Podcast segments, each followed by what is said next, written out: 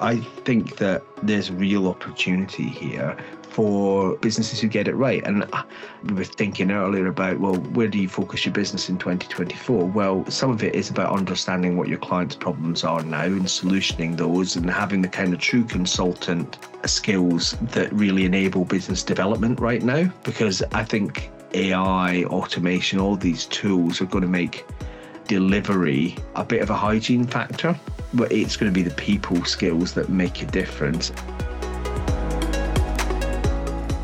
Hello, everyone, and welcome along to another episode of Talking Recruitment, the REC podcast.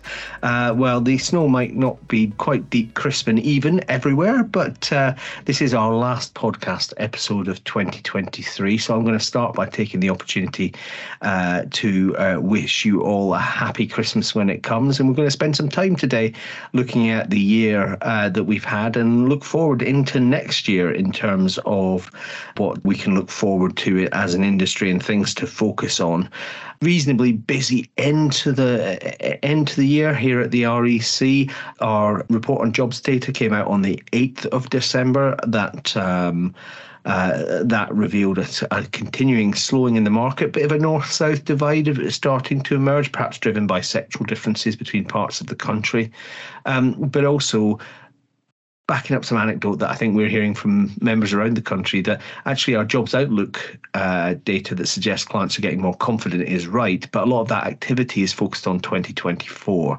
So certainly something there to look forward to going into, into the new year, even if the November December period is a, perhaps a little more of a slowdown that, than it usually is, and of course we always see a slower end to the year in the in the sector.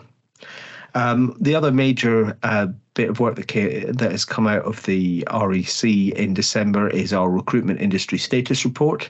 That was published on the 11th of December, and we're digging into a bit of that uh, later on with our guest today.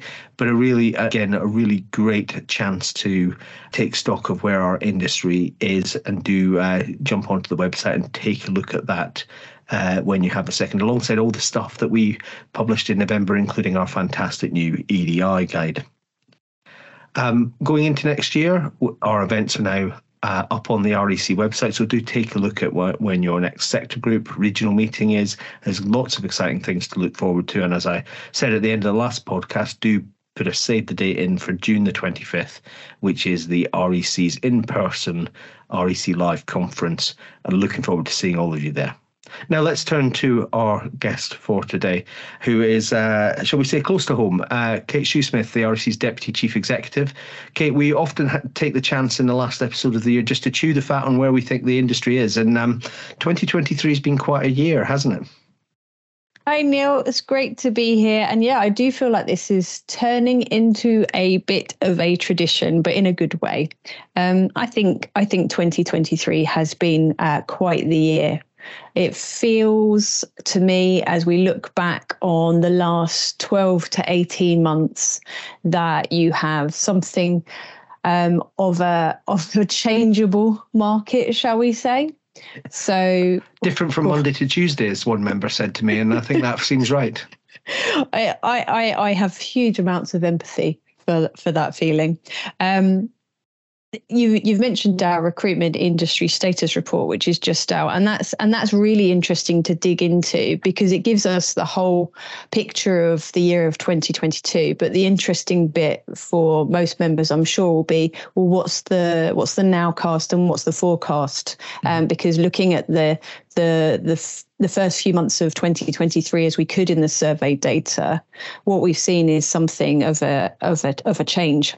So you've got a market that performed brilliantly in 2022. So over 41 billion pounds contribution by the UK recruitment industry to the economy overall. Exactly as you'd expect the majority of that is in temporary um, and contract billings. Um, 33, 34 billion of it will comes from that. The rest comes from permanent placements. Um, and then when we look forward, we're seeing that 2023 has been a bit of a tougher year by all signs. Um, but having said that, without having seeing an actual downturn yet. So that's really interesting for us to keep watch on. So that's interesting because it kind of backs up what we've seen from report on jobs during the year, which is that you know quite a steady sequential fall in the perm market, but the the te- the temp market, which is you know you always seventy to eighty percent of the industry's turnover, um, flat to growing on the back of of rising wages. So um, that initial trend feels right uh, to me, we should say that the reason we talk about 22 in the beginning of 23 in RISA, of course, is this is our uh, our gospel truth version of the industry's data. In that we we wait until everybody's closed their books in either December or April to to dig into the to dig into the data and then work with a partner to uh, gather that and also all of the the ONS data that we can use to to build a picture up as well. Yeah, that's exactly right. And and it's um and what we have to keep in mind with all of this is that this means that some of the things that we were um, looking at and the data that we were looking at for 2020 and 2021, which turned into the least predictable years ever, um, we can we can look back with real certainty. So so one of the things that I find particularly interesting is that pre-pandemic, we always talked about um, getting towards a million permanent job placements being made by the recruitment industry across the UK every year. You drop into 2020 and 21, and actually it, it went down significantly. It halved. Mm. Um, and then in 22, it's still taking that time to get back up there. Um, so just over 700,000 permanent placements were made in 2022 again going to this point about where is the where is the emphasis in our sector and why? 25.7 million temporary and contract placements made by our industry in 2022. And that still means that there's nearly a million people working as a temporary worker on assignment on any given day in the UK recruitment industry via the UK recruitment industry. It's just a phenomenal contribution, really, isn't it, overall? Yeah, and I think actually, if you think about the state of the market in 2022 that's 750,000 some of it's getting back up there but actually some of it's also those skills and labor shortages that we were talking about throughout that year then that, that's your measure of the kind of the shortage that the UK uh, labor force uh, has. Um, and it, it's interesting at the moment because you know data suggests the market's a little bit looser. Candidate availability is up in the report on jobs. Um, demand's been down, but unemployment is still very, very low. And actually, it won't take a lot of growth for um, those shortages to return. So it feels quite counterintuitive, but we're already talking to politicians about. Uh, the the issues we have with labour supply. It's why, why for instance, uh, the REC bought bit back quite hard against some of the changes that uh, the government brought forward in the immigration system uh, in early December. Yeah, absolutely. It, um, I think I think the other thing that we often uh, reflect on is, and you've mentioned report on jobs, and and that's a that's a that's a key piece of information for for us to watch as a sector. Um, it, we know that it's used by others. So, for instance, the Bank of England and um, and some of the labour market economists and the Treasury will will use the data religiously to to to figure out what's happening in the jobs market because it gives you such a good view of why, um, if you look at what's happening in the labour market, where the economy may be heading. Mm. Um, but the the piece that's really interesting to watch, and you could see it in the most recent report on jobs, is yet again that sectoral split. Yeah. So it's so obvious to us that what what are the bellwethers of how economic performance is going, um, and we know this. So, funnily enough, November figures show that in the permanent side, um, construction was down. But um, health and care was up in terms of demand, so a real sec- sectoral split there. Um, if you look at the temp side, hospitality surprise, surprise, lead up to Christmas uh, was up and high demand. Retail, however, down. Not mm. massive surprise because they've already done their hiring uh, for the um, for the Christmas period, but also we're thinking about it in the context of cost of living and and and and where that confidence is in the overall market. So so that's the piece that becomes all important and it's a critically important year to be informing that policy agenda um, because all of this will underpin whatever a future government is. And the one thing we can say is that by the end of 2024, there will be either an election done and dusted or one in or one about to take place. So we know that's happening, and we know that that means that positioning the central place of the labour market is going to be critical for us next year. And uh, yeah, I think for for any recruitment business, looking at where we are now, um, the story of the autumn statement was basically growth downgrades for 24 and 25. If anything, I think they were a little bit pessimistic because I think we can see in our data the case that there might be a bit of an uptick in Q2 into Q3 driven by that change in employer sentiment and dropping inflation and a, a sense that you know, economic gloom only ever lasts so long.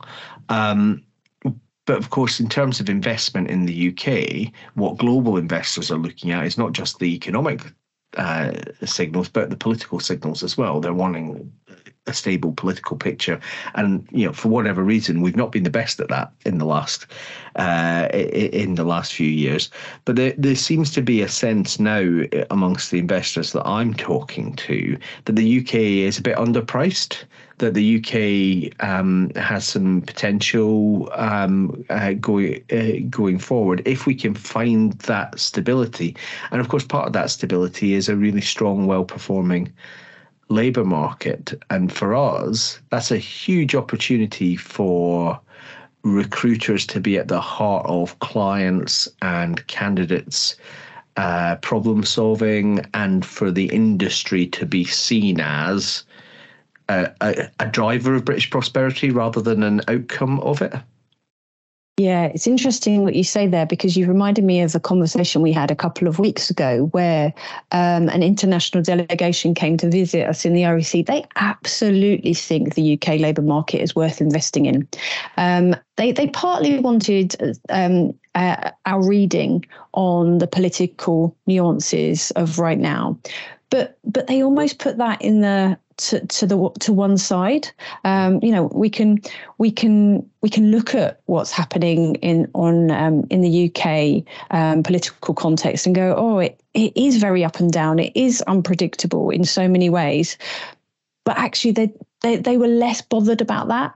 Um, so I think you're right about that. That pricing ourselves out is is a dangerous game because they just knew that the long term sustainability and success of the UK labour market was a good bet.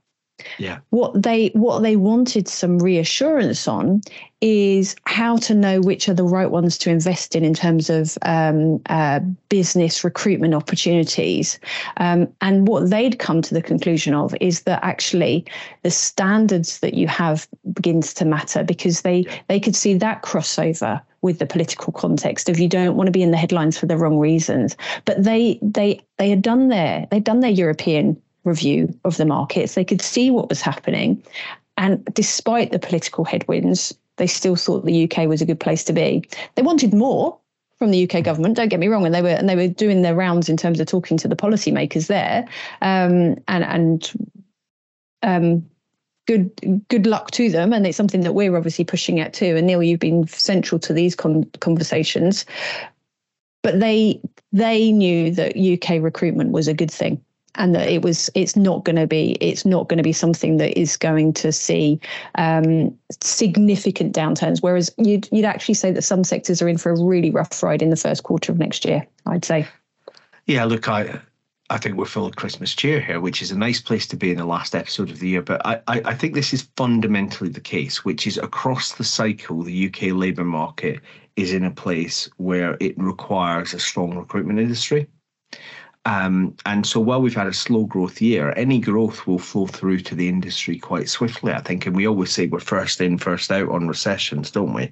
Yes. Um, um, I, I think that um, there's real opportunity here for businesses who get it right. And, uh, you know, with thinking earlier about well where do you focus your business in 2024 well some of it is about understanding what your clients problems are now and solutioning those and having the kind of true consultant skills that that really enable business development right now.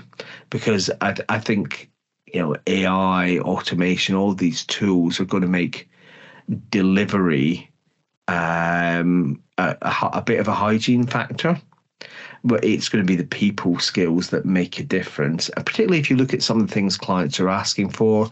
Mentioned in the introduction, we just launched our uh, guide on EDI and recruitment, which I'm, I'm really proud of because it, it focuses on specifically being for recruitment. So it's written in, with our world in mind. But equally, uh, we know that the public sector is pushing through some quite stringent net zero targets in its procurement in the next uh, six to nine months. And recruitment businesses working for the public sector, and I think for some of the big listed firms, are going to have to uh, up their game on understanding their carbon footprint and setting plans in place for doing that. So there's there's a, a market moving that is moving us more towards success coming from that professional service angle. And then, as you say, standards and doing things the right way, particularly by candidates, but more broadly, feels really important both for client reputation and they're watching that more closely but actually also for uh, firm reputation in the face of uh, of government. Because what i would say you know let's let's not beat around the bush. We're sitting here in december 2023 and i'm sort of thinking it's close to 100% likely that Keir Starmer is the Prime Minister after the next election, and maybe a bit less likely that he's Prime Minister with a majority but the polls would certainly suggest that right now. I think the state of our relationship with the Labour Party is super positive, um, partially because the REC played some big issues like Regulation 7 reform the right way over the last 18 months. Um, but there are plenty of people in the Labour uh, in the Labour Party who still don't like temporary work and have preconceptions about temporary work and don't understand why people would work as temps and and that's something that I think is going to have to be a priority for us in terms of telling the story and the voice of the temp next year. But I think is a real underlining point for recruitment businesses about yeah getting the standards right really mattering. Yes, and and we need all of those stories we can. So so REC members are great at this. They they know their workers, they know their contingent labour pool, and they can give um, chapter and verse examples of why somebody is choosing to work this way.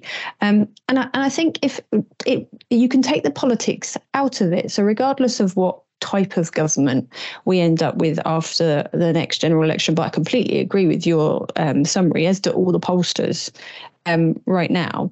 Is that thing that we talked about at the very beginning of this podcast? Is the labour market's success underpins what happens in terms of economic growth, but also in terms of social inclusion. And if you get that right, you can you can take all of the political angst out of it because what you're trying to do is you're trying to improve things for people and for the economy overall. And you get all of the right business levers from doing that. So you don't you don't need to see immigration as something that is as contentious as the government have recently made it you treat it as a business lever. You do the same with the skills policies. The two sides to the same coin, as, as like we always say on this, is that you need both of those things to be working concurrently in order for us to have a sensible and grown up approach to how are we staffing our businesses and how do we allow business to grow and to hire. But you don't need to do this politically. Um, that's what's that's what's um, struggling. We had a great conversation earlier today, Neil, with um, with uh, um, somebody who's helping with the machinery of government. Mm. And the thing that I took from that in particular is that that machinery of government is where we come in, because yeah. we we have the institutional memory. We we know how it works. Um, we've seen it, done it. Been, you, I mean, you were you were front and center of um, coming in terms of AWR back in the mm. day. and, yeah, and guilty, amazing. my lad. Yes, you were, and I'm not sure. uh, I'm not sure we're ever going to forget it. Um, but it's um, one of those where you just go, "That's so so important," because we've been through that regulatory cycle and mm. it can when when you're on the um, on the very far end of that so let's take a recruitment consultant who has not been through um, an economic downturn before or hasn't been through the political cycle before you see the headlines it's really concerning so you take that straight back into your business where actually don't worry about that so much worry about the day to day because that's what's going to carry us through. And don't and don't allow yourself to be distracted because that's where we'll will come in and and there's an awful lot of I suppose hiding the wiring that goes on. Mm. At the same time, being able to focus on what we do really well and tell the right stories allow government to see that the investment is in the right place. I think that's why Restart has worked so well. Um, because what's happened there is we've demonstrated government have given unlocked some funding. They've given us the ability to represent the recruitment industry, to bring in REC members who are doing things the right way, to work with an employment um, services provider, and then, funnily enough, guess what? We can help people genuinely into work. 1,700 people later who now have a job outcome because of how we've worked collaboratively. And all that government did is they got out of our way and they allowed us to do it. And that's the important thing. And that's the piece and the message we need to be carrying forward. So, those stories of why somebody's working on a temporary basis and what that unlocks for them in terms of their own personal development, their family, um, but also the business payoff that mm-hmm. those are the stories that we're going to need to be sharing more and more of next year. I think that is absolutely right. And if I think about where I think the REC's focus is for next year, it's um, it's about that voice of the uh, uh, uh for the industry. Yes, to government, and as you say, hiding the wiring and very focused on the difference the industry makes and making sure that any steps they take reflect the practicalities on the ground and not what some think tank in Whitehall told them. But it's also about spreading that voice out to clients. And that's why the client guide we're launching in January will be really important in terms of supporting members to have that discussion with clients about buying on value and uh, uh on some of the outcomes they want to drive and not just buying on price. Then you link that to kind of the the standards piece and the professionalism of our industry and developing our own skills and how we do business to to be seen as that professional services sector to be able to yeah uh, to to find work that is uh, higher margin, more sustainable, more more long ranging. Which for any recruitment business, you know, um, what does Greg Savage always say? Run your business as though you want you want you're about to sell it. Um, well, the first thing buyers will ask is what what's your um, uh, recurring business.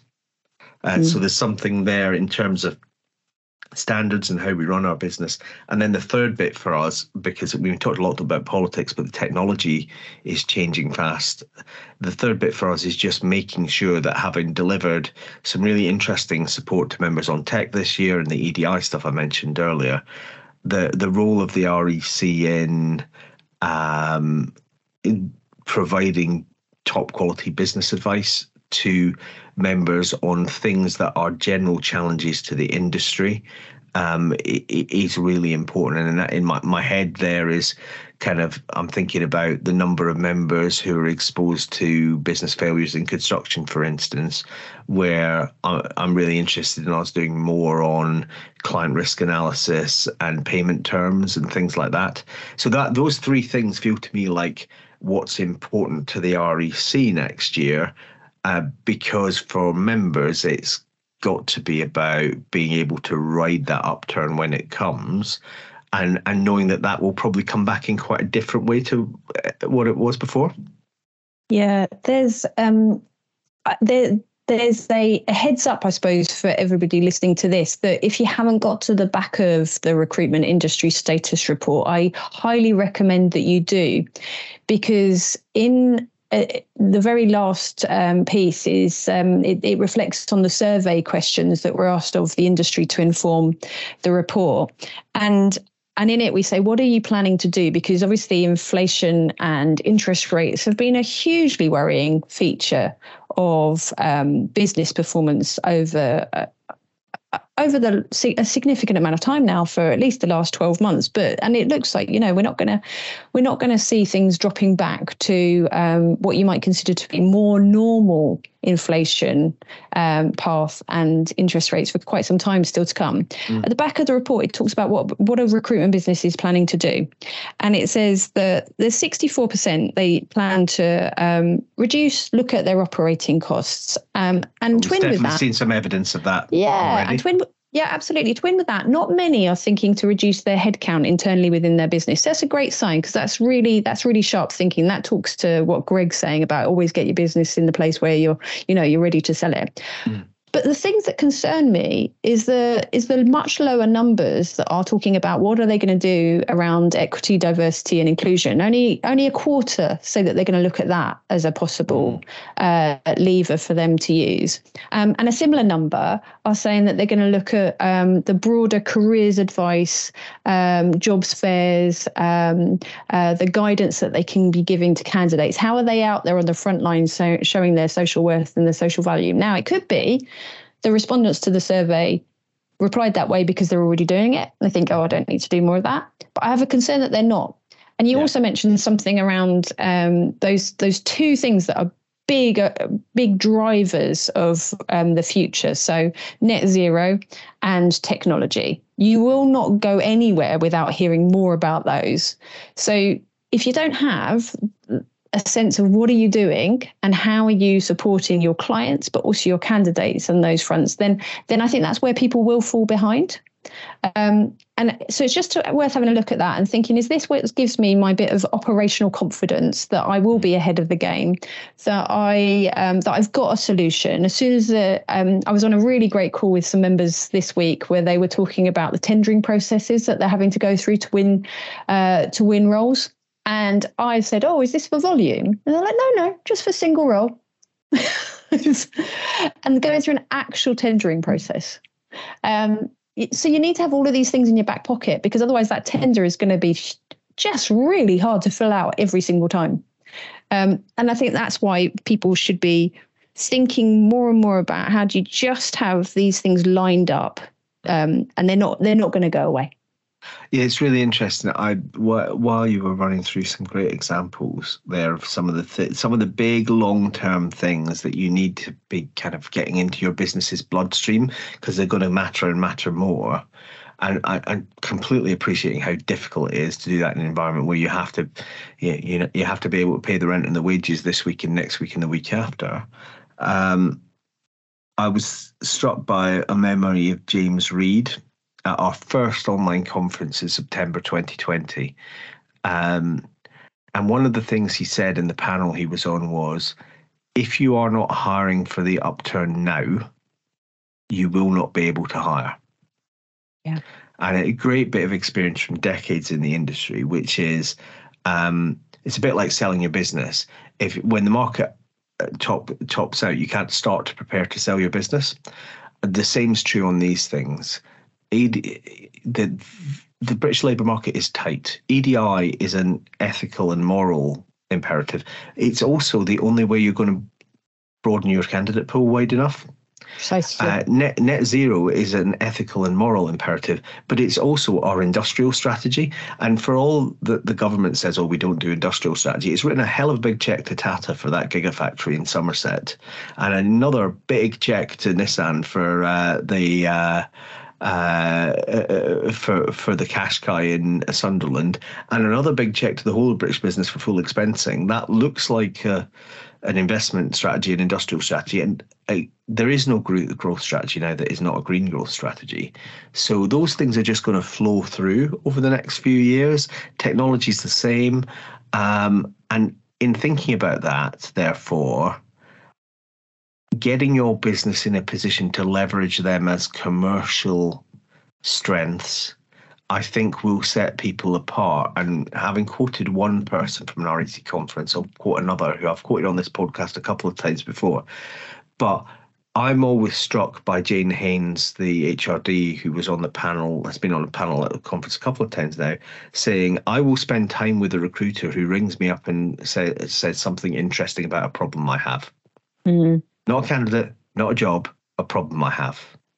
Um, and I think that's the differentiator in 2024, especially as the tech makes some of the kind of speed of delivery stuff a bit less of a competitive point if you've got your tech stack right.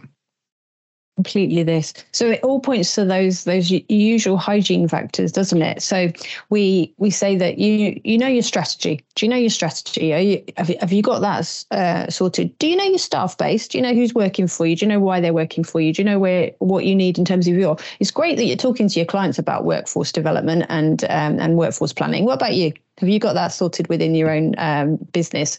And then do you know your clients? Yeah. Because if, if you know those things you can and you've got and you've got some really sensible um, uh, spreadsheets set aside for um, uh, your cash flow so you're managing that. Everything else will drop into place. You'll understand what you need to do in terms of thinking about well what tech do we need to buy? What do we need to enhance right now?